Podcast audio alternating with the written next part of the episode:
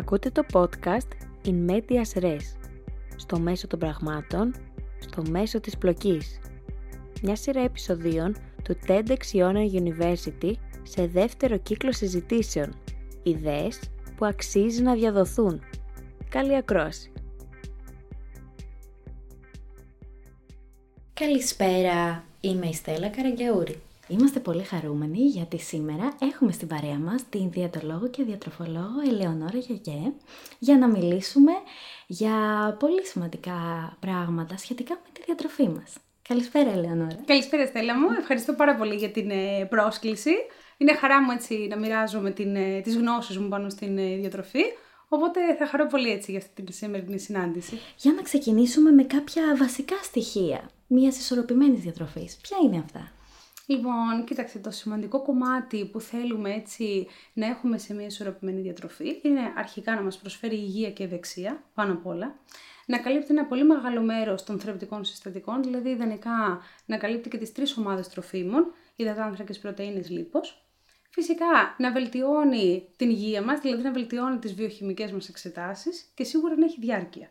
Γιατί αυτό ακριβώς θα ρώταγα τώρα. Σε τι μας βοηθάει το να τρεφόμαστε υγιεινά; Στην πραγματικότητα αυτή είναι και η μεγάλη διαφορά όταν ένας άνθρωπος τρέφεται υγιεινά και ένας άνθρωπος τρέφεται ανθυγιεινά, ότι βλέπει ότι ε, έχει πολύ περισσότερη ενέργεια μέσα στην ημέρα, ότι βλέπει ότι ανταποκρίνεται πολύ καλύτερα στην απαιτητική καθημερινότητα, ότι ε, σίγουρα υπάρχουν πολύ καλύτερα αποτελέσματα στις βιοχημικές εξετάσεις όπως είπαμε και σίγουρα το ότι ε, αρχίζει σιγά σιγά λίγο, έτσι όταν έχουμε έναν πιο υγιεινό τρόπο διατροφής, ότι αρχίζουμε και έχουμε και μια ροή, δηλαδή θα, είμαστε και πιο, θα είναι πιο εύκολο να πιούμε νερό, οπότε θα είμαστε πιο ενυδατωμένοι, θα είναι πιο εύκολο να ακολουθήσουμε μια υποτυπώδη φυσική δραστηριότητα, οπότε εκεί καλύπτουμε όλο το εύρος του να είμαστε πιο υγιείς.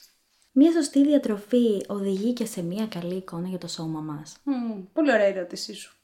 Κοίταξε, αυτό που στην πραγματικότητα συμβαίνει είναι ότι ό,τι γίνεται από μέσα μας βγαίνει στην πραγματικότητα και απ' έξω. Δηλαδή, όταν έχουμε μία ε, ισορροπημένη διατροφή, όταν έχουμε καλές βιοχημικές εξετάσεις, όταν έχουμε πλήρη βιταμίνωση, δηλαδή καλύπτουμε όλα τα θρεπτικά συστατικά, θέλοντας και μη, αυτό βγαίνει και λίγο προς τα έξω. Δηλαδή, σε έναν άνθρωπο που τρέφεται υγιεινά, το δέρμα του έχει πιο καλή όψη, όταν είναι πιο ενυδατωμένο, δεν έχει ας πούμε ε, κατακράτηση, δεν έχει πρεξίματα, δεν έχει φουσκώματα, φαίνονται πιο υγιεί τα μαλλιά μας, τα νύχια μας και φυσικά έχουμε και ένα πιο υγιές σωματικό βάρος.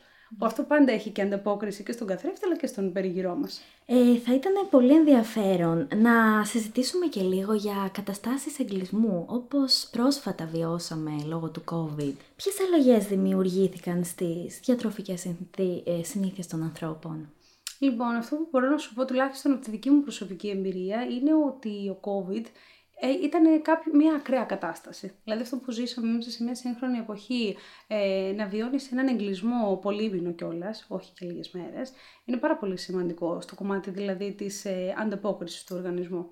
Δηλαδή το ότι ξαφνικά εκεί που ζήσαμε, ε, ζούσαμε τη ζωή μας φυσιολογικά και έπρεπε ε, να, τα, ε, να βάλουμε σε όλα μία παύση, δυστυχώς στους περισσότερους ανθρώπους έβγαλε το χειρότερο τους σε αυτό. Υπήρχαν βέβαια και λίγες περιπτώσεις οι οποίες ε, εποφελήθηκαν από τον επιπλέον ελεύθερο χρόνο που είχαν και ας πούμε ότι έστρεψαν όλη αυτή την ε, δύσκολη διαδικασία προς ε, όφελός τους.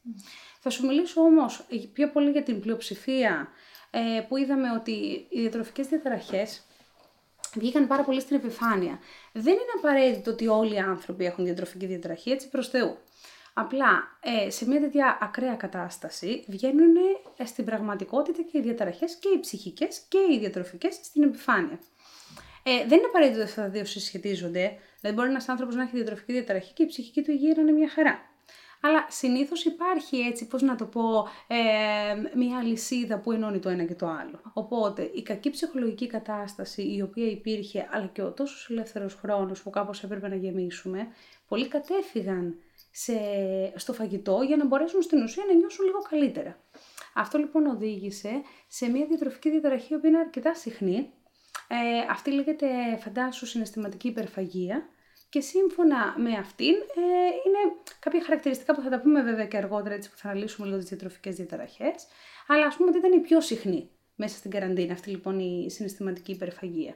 Από εκεί και πέρα όμως υπήρξαν και κάποιοι που πραγματικά το ε, γύρισαν τελείως ανάποδα, δηλαδή προς όφελός τους και όντως η μετακίνηση 6 ήταν πάρα πολύ λειτουργική, δηλαδή ε, ε, κατέφυγαν πιο πολύ στη φυσική δραστηριότητα, είχαν πιο υγιεινές επιλογές, αλλά και αυτό πάλι, ξέρεις, θέλουν, όλα θέλουν ένα όριο, γιατί και εκεί μπορεί να φτάσουμε στο άλλο άκρο, που να θέλουμε να τρεφόμαστε μόνο υγιεινά, να είναι απαραίτητη η φυσική δραστηριότητα, ξέρεις, σαν όριο, σαν έλεγχος. Ναι. Οπότε και εκεί μπορεί να φτάσουμε στη διατροφική διαταραχή που λέγεται ορθορεξία. Θα το συζητήσουμε και αυτό. Προτού αναλύσουμε μία-μία τις διατροφικές διαταραχές, mm. πώς θα τις ορίζαμε όμως; Mm. Σαν κατηγορία εννοείς; Ναι, ναι, ναι. Ε, οι διατροφικές διαταραχές ας πούμε ότι είναι αυτό το κομμάτι που ανέφερα πριν. Δηλαδή αφορά τις ψυχικές διαταραχές αλλά εκφράζονται με τη μορφή του φαγητού. Mm. Άλλες είναι πιο ήπιες, άλλες είναι πιο έντονες. Εξαρτάται τον άνθρωπο για το πόσο καιρό το βιώνει αυτό το πράγμα. Mm. Ε, όμως στην πραγματικότητα ε, υπάρχουν ας πούμε η, σαν κατηγορία διατροφικές διαταραχές χαρακτηρίζεται από διάφορες διαφορετικές. Δηλαδή έχουμε την ε, συναισθηματική υπερφαγία, έχουμε την ε, νευρογενή ανορεξία, έχουμε τη βουλημία και έχουμε φυσικά και την ορθορεξία. Δηλαδή είναι αυτές οι τέσσερις βασικές κατηγορίες. Ωραία. Είναι μία διατροφική αστάθεια, θα μπορούμε έτσι κάπως να την θέσουμε λίγο απλά; Δηλαδή, τι είναι με λίγα λόγια διατροφικές διαταραχές, πώς ξεχωρίζεις αν έχεις μια διατροφική ναι, διαταραχή, αν δεν έχεις; Ναι. Όταν αρχίζει να είναι δυσλειτουργικό για την καθημερινότητά σου, όταν βλέπεις ότι ε, προκειμένου να νιώσεις καλά πρέπει οπωσδήποτε να ξεσπάσεις το φαγητό, αλλά αυτό που ακολουθεί δεν είναι ευχάριστα συναισθήματα, αλλά δυσάρεστα. Τύψεις, ενοχές, ότι χάνεις τον έλεγχο, αλλά αυτό είναι αρκετά συχνό Δηλαδή το να κάνουμε ένα ελεύθερο γεύμα μια Κυριακή ε, και να ξεφύγουμε, αυτό δεν είναι συναισθηματική υπερφαγή, αυτό είναι απόλυτα φυσιολογικό. Ναι. Αλλά για έναν άνθρωπο το οποίο αυτό είναι αρκετά συχνό, δηλαδή είναι δύο-τρεις φορές μέσα στην εβδομάδα, σημαίνει ότι όντως κάτι συμβαίνει, κάτι δεν πάει καλά. Αυτό φυσικά συμβαίνει και με τις υπόλοιπες περιπτώσεις, έτσι. Και όταν ε, προσπαθούμε να έχουμε τον απόλυτο έλεγχο του, να μην ξεφύγουμε ποτέ, του να είναι πάντα υγιεινά τα τρόφιμά μας, του να μην χάσουμε μία μέρα φυσική δραστηριότητα ακόμα και αν είναι Κυριακή, δηλαδή η τόσο έντονη, μπράβο, η ναι. τόσο συστηματική και η τόσο έντονη ε, απασχόληση με τον έλεγχο του φαγητού, της φυσικής δραστηριότητας κτλ. Κάτι δείχνει ότι δεν πάει καλά. Και συνήθως πότε κάποιος ζητάει βοήθεια από ειδικό; Κοίταξε, αυτό δεν είναι πάντα απαραίτητο ότι θα ζητηθεί βοήθεια και αυτό είναι και το δυσάρεστο. Δηλαδή, πολλοί άνθρωποι το καταλαβαίνουν, είναι συνειδητό, δηλαδή καταλαβαίνεις ότι όντως κάτι δεν πάει καλά και όταν πια αρχίζει να επηρεάζει την καθημερινότητά σου και να γίνεται δυσλειτουργικό, τότε ναι, θα ζητήσεις βοήθεια. Πολλές φορές όμως είναι ασυνείδητο. Δηλαδή δεν είναι κάτι που ο άνθρωπος κάνει συνειδητά, ότι το κάνει, ε, ξέρεις, ότι το αντιλαμβάνεται. Θεωρεί λοιπόν ότι όλοι οι άνθρωποι γύρω του βιώνουν την ίδια κατάσταση, οπότε μπορεί να μάθει να ζει με αυτό και να μην ζητήσει βοήθεια ποτέ. Ναι, αυτό δυστυχώς είναι το στενάχωρο. Όμως το ναι, ευχάριστο ναι. είναι ότι στις περισσότερες περιπτώσεις γίνεται αντιληπτό και έτσι ο άνθρωπος προσπαθεί να βοηθηθεί και ε, το παλεύουμε. Πόσο εύκολο είναι να ανακάμψει μετά το σώμα και να διαμορφωθεί πιο σωστά η διατροφή σιγά σιγά; Κοίταξε, όλα στις διατροφικές διαταραχές έχουν να κάνουν με την ε, εικόνα του σώματος, όχι απαραίτητα που βλέπουμε στον καθρέφτη τη ρεαλιστική, ναι. αλλά την εικόνα που νομίζουμε εμείς ότι βλέπουμε. Οπότε, όσο πιο διαταραγμένη είναι η σχέση με την τροφή μας, τόσο πιο διαταραγμένη και η εικόνα που βλέπουμε στον καθρέφτη μας. Άρα ε, εξαρτάται από πολλούς παράγοντες. Από το πόσο καιρό το άτομο έχει σε έξαρση τη διατροφική διαταραχή και δεν το έχει, δεν έχει ζητήσει στην ουσία βοήθεια, οπότε πόσο καιρό έχει μάθει να ζει με αυτό, αν του έχει γίνει συνήθεια, πάρα πολύ σημαντικός παράγοντας. Ναι. Ε, πόσο συχνό είναι η διαταραχή αυτή να είναι σε έξαρση, δηλαδή πόσο συχνά γίνονται τα επεισόδια και επίσης πάρα πολύ σημαντικό πόσο δεκτικό είναι το άτομο στο να το βελτιώσει. Δηλαδή το να φτάσουμε στο σημείο να ζητήσουμε βοήθεια δεν είναι απαραίτητο ότι είμαστε και έτοιμοι 100%. Πώς μπορούμε να συνδέσουμε τη σχέση με το σώμα μας με τη διατροφή μας; Γιατί είναι κάτι το οποίο απασχολεί πάρα πολύ ναι, η εικόνα είναι... μας. Ναι. Είναι αναμενόμενο. Κοίταξε, η αλήθεια λέγεται ότι ε, στην πραγματικότητα η εικόνα που έχει ο κάθε άνθρωπος για τον εαυτό του και η εικόνα που έχει ο περίγυρός του δεν θα σου πω στο μεγαλύτερο ποσοστό, αλλά θα σου πω ότι σε μια καλή πλειοψηφία είναι κάπως διαφορετική. Δηλαδή όλοι μας είμαστε πιο αυστηροί με τον εαυτό μας, γιατί θεωρούμε ότι ο περίγυρός μας βλέπει κάτι πιο αυστηρό σε σχέση με αυτό που βλέπουμε εμείς. Αυτό όμως δεν είναι πάντα απαραίτητο. Ναι. Ε, για να μπορέσεις να έχεις μια καλή εικόνα στον καθρέφτη σου, το νούμερο ένα παράγοντας είναι να έχεις μια καλή σχέση με την τροφή σου. Ναι. Όσο πιο καλή αυτή η σχέση, τόσο πιο καλή και η εικόνα, δηλαδή τόσο πιο πολύ θα σε ικανοποιήσει εσένα προσωπικά αυτό που βλέπεις στον καθρέφτη σου. Μπορεί να μην είναι το ιδανικό νούμερο, ούτε στο ρούχο, ούτε στη ζυγαριά. Εσένα όμως να σε ευχαριστεί, να σε ικανοποιεί. Οπότε για μένα αυτό δείχνει μια λειτουργικότητα, δηλαδή μια καλή σχέση με την τροφή. Το να έχεις μια εικόνα που να σε ικανοποιεί. Επίσης, πολύ μεγάλο ρόλο όμως σε αυτό παίζουν και τα social media, τα οποία μας επηρεάζουν πολύ. Και κυρίως στο body shaming.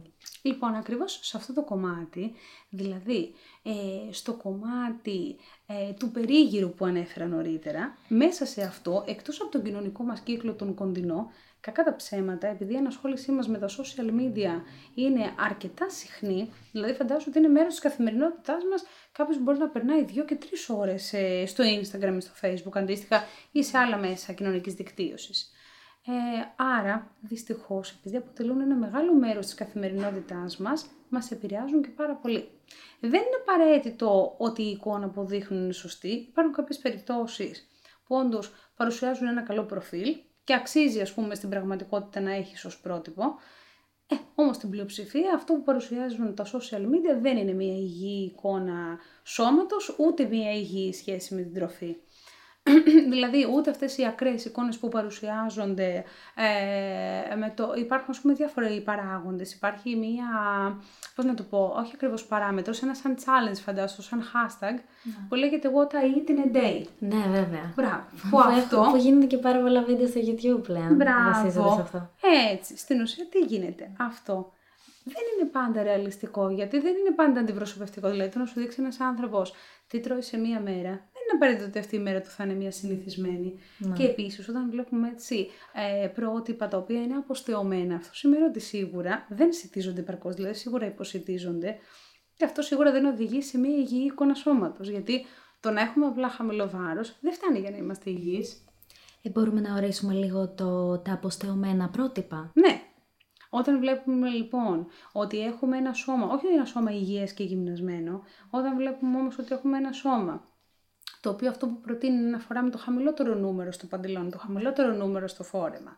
Ε, ότι πρέπει ας πούμε μονίμως ε, να τρεφόμαστε με κάποιες ομάδες τροφίμων πολύ περιορισμένες, ότι οι ποσότητες των μερίδων μας είναι ελάχιστες ότι πρέπει να μένουμε πολλές ώρες χωρίς φαγητό. Δηλαδή όλα αυτά που παρουσιάζονται στην ουσία, δηλαδή για να δείξουμε αυτή την εικόνα σώματος, συνήθως στα social, ε, υποστηρίζονται και από ένα διατροφικό πλάνο που μπορεί να ακολουθεί κάποιος, όχι απαραίτητα από ένα διατροφολόγος, αλλά ο εκάστοτε influencer, ας πούμε, που εμφανίζεται και λέει ότι ναι, εγώ ακολουθώ αυτόν τον τρόπο διατροφής, συνήθως παρουσιάζει, ας πούμε, δίνει και μία πρόταση. Ναι, ναι Οπότε αυτό στο 90% των περιπτώσεων είναι λανθασμένο.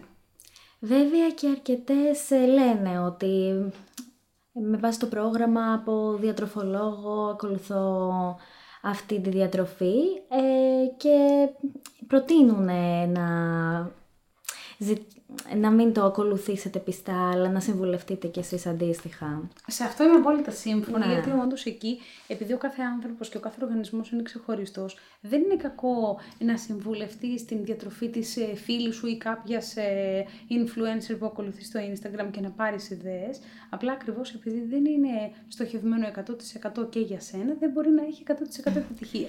Τι σημασία έχει η γυμναστική; Λοιπόν σε αυτή την αλλαγή που θα ήθελε κάποιος να κάνει στο σώμα του. Λοιπόν, μέσα στο κομμάτι αυτό της διατροφής, που για μένα είναι μέρος της αυτοφροντίδας μας, δηλαδή μέρος του ε, να βελτιώσουμε τον εαυτό μας, είναι και το κομμάτι της φυσικής δραστηριότητας και το κομμάτι της ενυδάτωσης. Δηλαδή για να πούμε ότι καλύπτουμε το 100% των ε, καλών συνηθιών αν θέλεις, το 70% αποτελεί η υγιεινή διατροφή, ένα 20% αφορά την φυσική δραστηριότητα και το 10% είναι η ενυδάτωση. Αν εμείς στην πραγματικότητα ε, προσεγγίσουμε το μεγαλύτερο ποσοστό, είναι και ακόμα καλύτερη η εικόνα και φυσικά ο τρόπος με τον οποίο νιώθουμε. Τώρα, ε, η φυσική δραστηριότητα εξαρτάται από πολλούς παράγοντες.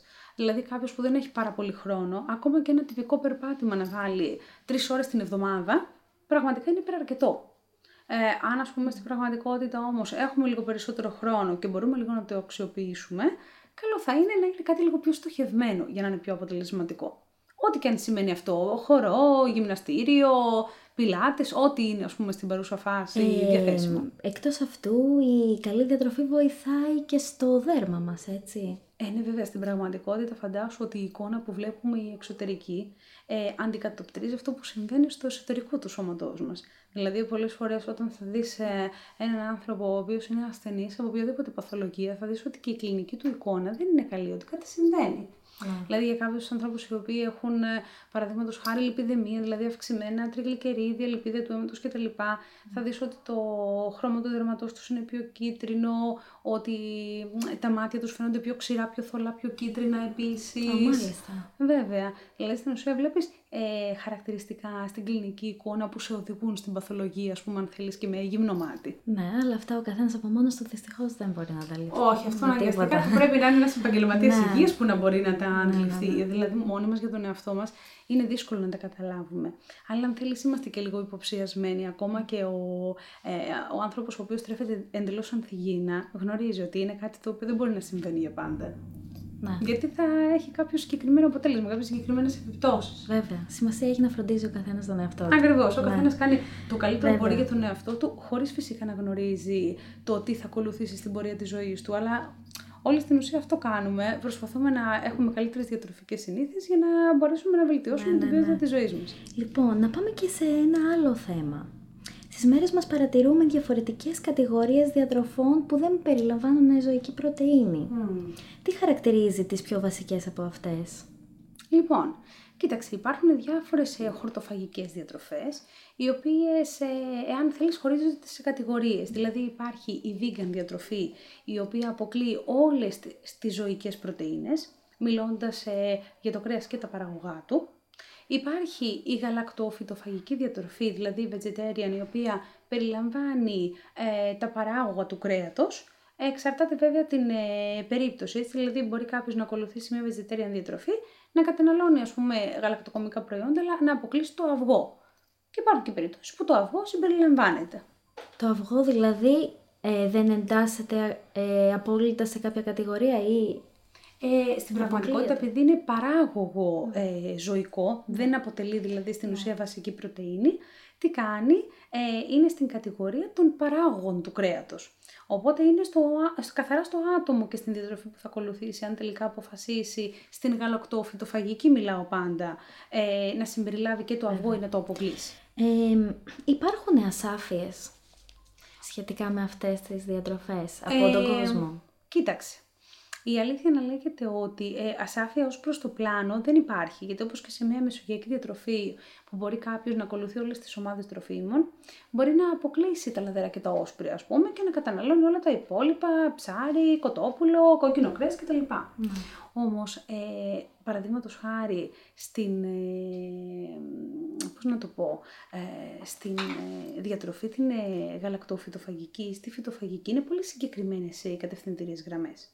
Ε, όμως, πού είναι η ασάφεια, αν θέλεις, στο κατά πόσο κάποιος στην πραγματικότητα ακολουθεί τις διατροφές αυτές, γιατί είναι θέμα ιδεολογίας, δηλαδή έχει σκοπό να την ακολουθήσει για πάντα, ή αν έχει σκοπό να την ακολουθήσει γιατί για λίγο, ας πούμε, θεωρεί ότι κάνει αποτοξίνωση. Αυτό δηλαδή στην πραγματικότητα ναι, ναι, ναι. δεν έχει κάποιο συγκεκριμένο αποτέλεσμα στον οργανισμό.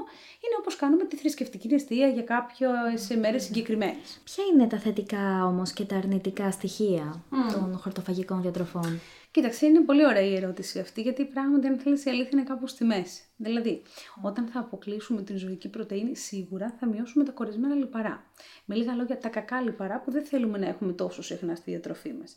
Άρα θα βελτιώσουμε και τα λιπίδια του αίματος, ε, θα, θα βελτιώσουμε στην ουσία τις βιοχημικές εξετάσεις, δηλαδή θα κατέβουν τα λιπίδια, θα ανέβει η καλή χολυστερόλη, δηλαδή έχουμε αρκετά, έτσι, αρκετές ευεργετικές αν θέλεις, ε, ιδιότητες. Μπράβο, αρκετές ναι. ευεργετικές ιδιότητες στα χορτοφαγικά τρόφιμα. Δηλαδή έχουν την ε, ιδιότητα να ε, αποφεύγοντας τα κορεσμένα λιπαρά, να κερδίσουμε καλά λιπαρά που δεν έχουμε στη συγκεκριμένη πρωτεΐνη, ας πούμε, στη φυτική κορεσμένα. Όμως τι γίνεται; Από την άλλη πλευρά, επειδή αποκλείς μία μεγάλη κατηγορία τροφίμων, ναι. αφού αποκλείς τις ζωικές, πολλές φορές δεν αντικαθιστούμε όμως τις ζωικές πρωτενε μόνο με φυτικές. Το κακό είναι ότι αντικαθιστούμε και με κάποια λιπαρά παραπάνω. Δηλαδή, mm. κάποιος, ας πούμε, ίσως θα αποκλείσει τη ζωική πρωτενη, αλλά θα χρησιμοποιήσει θαλασσινά. Ή επειδή ακριβώς θα αποκλείσει τη ζωική πρωτενη, θα καταναλώσει πιο συχνά υδατανθρακικέ επιλογές, δηλαδή πιο συχνά ζυμαρικά, πιο συχνά ας πούμε ριζότο, πατάτες, με λαχανικά, πιο ναι. συχνά πατάτες. Μπράβο. Ψωμί. Μπράβο. Άρα στην πραγματικότητα δεν θα είναι τόσο ισότιμη η αντικατάσταση, γιατί θα, φάει, θα φύγει μια κατηγορία τροφίμων, η οποία όμως καλύπτει ένα άλλο μακροθρεπτικό συστατικό. Δηλαδή, αποκλείουμε τη ζωική, ζωική πρωτενη. Αλλά αν την αντικαταστήσουμε με υδατάνθρακες, χάσαμε την ισορροπία. Ναι. Άρα είναι πάρα πολύ σημαντικό για να μπορεί να έχει λειτουργικότητα να καλύπτουμε σε καλό ποσοστό τα μακροθρεπτικά. Δηλαδή να είναι 50% υδατάνθρακες, 20% πρωτεΐνη, όποια και αν είναι αυτή η ζωική ή φυτική, και 30% λίπος. Άρα γίνεται να λαμβάνεις εξίσου όλα τα θρεπτικά συστατικά που χρειάζεται ο οργανισμός από χορτοφαγικές διατροφές; Δυστυχώς Ή αυτή όχι η δυνατότητα απόλυτα; δεν υπάρχει. Μάλιστα. Δεν υπάρχει αυτή η δυνατότητα για ποιο λόγο; Γιατί ε, το βασικό που στερείσαι όταν στερείσαι τη ζωική πρωτεΐνη είναι το νεματοκρίτη στην ουσία του κρέατος, άρα σιδηροφεριτίνη και B12, το οποίο όμως αν είσαι στην κατηγορία γαλακτόφυτοφάγος, δηλαδή καταναλώνεις γαλακτοκομικά προϊόντα και αυγό, είναι πιο εύκολο να τα απορροφήσεις γιατί δεν αποκλείεις όλη την ομάδα της ζωικής πρωτεΐνης. Αποκλείεις ας πούμε τα βασικά της στοιχεία. Εάν όμως στην ουσία έχουμε μια φυτοφαγική διατροφή, πολλές φορές χρειάζεται να καλύψουμε με κάποια συμπληρώματα. Ναι. Τα οποία βέβαια μπορεί να τα χρειάζεται κάποιος και σε διατροφή με ζωική πρωτεΐνη. Και βέβαια, Αλλήμον. δηλαδή το να έχουμε ελλείψεις, ε, αβιταμινώσεις, αυτό αφορά την απορρόφηση στο γαστρεντερικό μας. Δηλαδή, πολλές βιταμίνες, οι βιταμίνες της θρέψης, δηλαδή ο σίδηρος, η φεριτίνη, η B12, το φιλικό οξύ και η βιταμίνη D, απορροφούνται στο κατώτερο τμήμα του γαστρεντερικού. Οπότε, αν για τον χύψη λόγο η γαστρεντερική λειτουργία δεν είναι πολύ καλή, δηλαδή δεν είναι πολύ καλή ως προς την απορρόφησή της, εκεί μπορεί να παρατηρήσουμε έλλειψη ενώ καταναλώνουμε όλα τα θρεπτικά συστατικά. Ε, μπορεί μια τέτοια διατροφή να διαρκέσει για πάντα; Λοιπόν, κοίταξε, κατά τη γνώμη μου, αν είναι έτσι για, όπως είπαμε, για λόγους ιδεολειψίας, δηλαδή, ας πούμε, δεν θέλουμε να καταναλώσουμε κρέας, γιατί είμαστε φιλόζωοι, γιατί σεβόμαστε στην πραγματικότητα το ότι είμαστε στην κορυφή της ε, ζωικής αλυσίδας, αλλά δεν χρειάζεται απαραίτητα να καταναλώνουμε όλες τις ομάδες τροφίμων, θεωρώ ότι ναι, μπορεί να λειτουργήσει. Και μόνο έτσι έχει και νόημα. Δηλαδή, όταν κάνουμε μια διατροφή, όποια και αν είναι αυτή, έχει λογική μόνο αν έχει διάρκεια. Διαφορετικά, δεν έχει να μας προσφέρει τίποτα. Ε, τέλος, θα μπορούσαμε να μιλήσουμε λίγο για την διατροφή κέτο. Ποια είναι τα βασικά της στοιχεία; Λοιπόν, η διατροφή κέτο είναι ακριβώς το αντίθετο σε σχέση με τη χορτοφαγική διατροφή. Δηλαδή, με λίγα λόγια, τι κάνει; Βασίζεται στην ζωική πρωτεΐνη, αποκλείει το μεγαλύτερο ποσοστό των υδατανθράκων, δηλαδή φαντάσου ότι μπορούμε να έχουμε μόνο 5 γραμμάρια υδατανθράκων ημερησίως, που αυτό είναι πάρα πολύ λίγο, γιατί φαντάσου ότι πριν αυτό που είπα είναι ότι όσο προσπαθούμε να είμαστε στην μεσογειακή διατροφή, θέλουμε να καλύψουμε 50% υδατάνθρακες. Δηλαδή φαντάσου ότι από εκεί που είναι το μισό η διατροφή μας, ξαφνικά πηγαίνει στο 5%. Άρα αυτό είναι ένα μικρό προβληματάκι ας πούμε, με την έννοια του ότι αφού κλέβουμε ένα πολύ μεγάλο μέρος ε, της μίας ομάδας, κάπως πρέπει να την αντικαταστήσουμε. Η βασική διαφορά εδώ είναι ότι στην διατροφή κέτο βάζουμε την πρωτεΐνη σε προτεραιότητα, δηλαδή τι ζητάμε από το σώμα. Εκεί που ο μηχανισμός του είναι η βασική του πηγή να είναι οι υδατάνθρακες και το σηκώτη αν θέλεις, το ύπαρμα δηλαδή, να κάνει την πιο βασική μεταβολική λειτουργία, τι του ζητάμε, να αλλάξει αυτό το μηχανισμό, δηλαδή να αλλάξει τη μεταβολική λειτουργία και να χρησιμοποιήσει τους νεφρούς σαν βασικό μεταβολικό όργανο. Αυτό όμως, δυστυχώς, δεν μπορεί να γίνει για πολύ. Γιατί η νεφρή μας είναι πολύ πιο ευαίσθητη σε σχέση με το ύπαρ που είναι πιο ανθεκτικό και έτσι τι καταφέρνουμε; Στη μακροχρόνια φυσικά ε, ακολούθηση της ε, κέτο διατροφής και γενικώς πρωτεϊνικής διατροφής καταφέρουμε να κάνουμε μια νεφρική φθορά. Οπότε αν με ρωτάς, σίγουρα είναι διατροφή η οποία δεν, είναι, ε, δεν συνιστώ να ακολουθείτε περισσότερο από 2 με 3 μήνες ε, το maximum.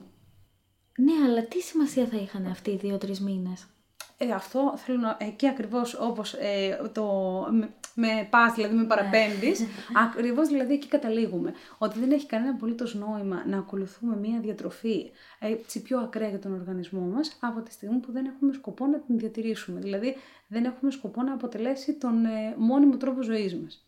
Οπότε ό,τι κάνουμε στη διατροφή μας είναι σημαντικό να έχει διάρκεια. Ό,τι κάνουμε για λίγο δεν μας προσφέρει κάτι. Σχετικά με τη γυμναστική, παρατηρείται επίσης ότι άτομα τα οποία γυμνάζονται πολύ επιλέγουν να καταναλώνουν επιπλέον πρωτεΐνη και κυρίως σκόνη πρωτεΐνης.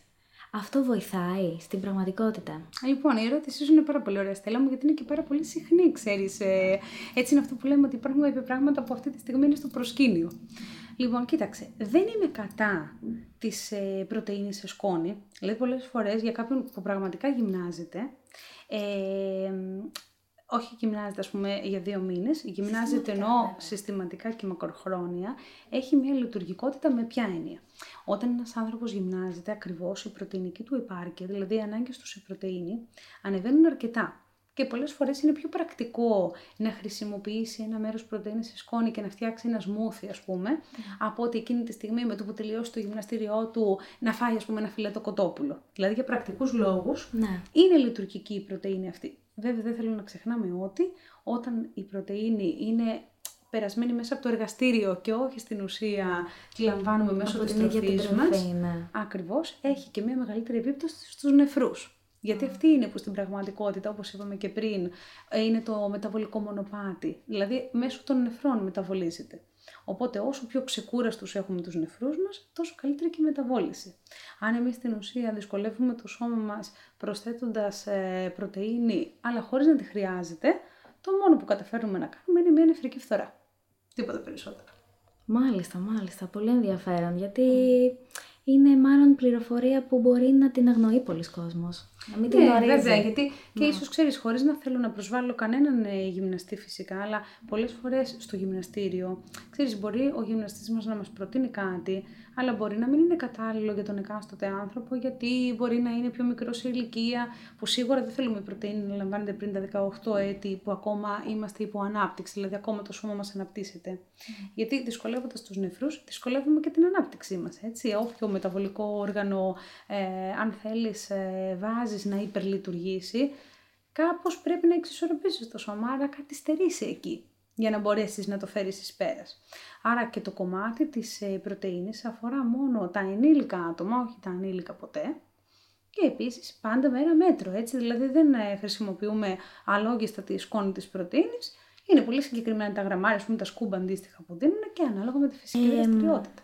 Με ποιο μήνυμα θα μπορούσαμε να κλείσουμε αυτή τη συζήτηση; Λοιπόν, για τη διατροφή μας. Εγώ μάλλον θα σας πω αυτό που έχω εγώ στο μυαλό μου έτσι, για τη διατροφή. Δηλαδή γιατί αποφάσισα να γίνω διατροφολόγος, τι ήταν αυτό που έτσι με τράβηξε, αν θέλεις, στο συγκεκριμένο επάγγελμα. Πολύ ωραία. Είναι ότι αυτό που καταλήγεις, ε, ας πούμε και καταλαβαίνεις, είναι ότι ακολουθώντας μια ισορροπημένη διατροφή, μόνο κερδισμένος βγαίνεις. Δηλαδή έχεις ενέργεια, όπως εξηγήσαμε, βελτιώνεις τις βιοχημικές σου εξετάσεις, δηλαδή πραγματικά σε όποια ζυγαριά και να τα βάλεις, πάντα βγαίνεις κερδισμένος. Αλλά ε, δεν μπορείς να το συγκρίνεις, δηλαδή δεν μπορείς να εξηγήσεις σε έναν άνθρωπο που δεν τρέφεται υγιεινά τι θα κερδίσει, γιατί έχει συνηθίσει με έναν άλλο τρόπο. Το μόνο που με σιγουριά θα σου πω είναι ότι ε, η διατροφή αυτό που σου διορθώνει είναι τη σχέση σου με την τροφή σου, δηλαδή μια ισορροπημένη διατροφή πάντα, έτσι. Σου διορθώνει τη σχέση σου με την τροφή σου και σου δίνει μια ικανοποιητική εικόνα σώματος, άρα σου βελτιώνει και την ψυχική σου υγεία, ε, δηλαδή είναι πολυπαραγοντικό όλο το κομμάτι αυτό. Άρα ε, εγώ θα σου έλεγα ότι όσο βελτιώνεις τη σχέση σου με την τροφή σου, έχεις μια καλή εικόνα σώματος, τόσο νιώθεις πιο ευτυχισμένος, τόσο νιώθεις πιο πλήρης. Νιώθεις δηλαδή ότι ε, φροντίζεις Ωραία. τον εαυτό σου. Ευχαριστούμε πάρα πολύ για την όμορφη συζήτηση και για όλα αυτά τα χρήσιμα πράγματα που συζητήσαμε. Θεωρώ ότι είναι πολύ ενδιαφέροντα. Ευχαριστώ πάρα πολύ και εγώ Στέλλα μου και για την ε, πρόσκληση και για όλη αυτή την ωραία συζήτηση. Πιστεύω και εγώ ότι η διατροφή πλέον είναι κάτι το οποίο απασχολεί τους περισσότερους από εμάς. γιατί όντως ε, οι άνθρωποι που βλέπω εδώ στο γραφείο δεν είναι μόνο όπως ήταν παλιότερα μόνο για να βελτιώσουμε το βάρος του σώματός μας. Πολλοί άνθρωποι ζητάνε τη βοήθειά μου για να έχουν μια πιο ισορροπημένη διατροφή, για να βελτιώσουν τις εξετάσεις τους, για να ακολουθήσουμε μια πιο σωστή βάση από την ε, παιδική ηλικία. Οπότε νομίζω ότι είναι ένα θέμα το οποίο αν θέλεις έχει αλλάξει λίγο την τελευταία δεκαετία και πραγματικά χαίρομαι πάρα πολύ γι' αυτό. Υπέροχα. Ευχαριστούμε πάρα πολύ εμείς που Εγώ ήσασταν ευχαριστώ. μαζί μας. Να σε καλά Στέλλα μου, ευχαριστώ. Ήταν το podcast In Medias Res του TEDx Ionian University. Καλή συνέχεια. Ακούσατε το podcast In Medias Res με προσκεκλημένους ανθρώπους που αξίζει να διαδώσουν τις ιδέες τους. Μια παραγωγή της ομάδας podcast του TEDx Iona University. μπορείτε να μας ακούσετε σε πλατφόρμες που υποστηρίζουν podcast και να αφήσετε τα σχόλιά σας. Περισσότερες πληροφορίες για updates και για τα σχέδιά μας μπορείτε να βρείτε στο Facebook, Instagram, LinkedIn, Pinterest και στο TikTok μας. Μην ξεχνάτε να διατηρείτε την περιέργεια ζωντανή. Καλή συνέχεια!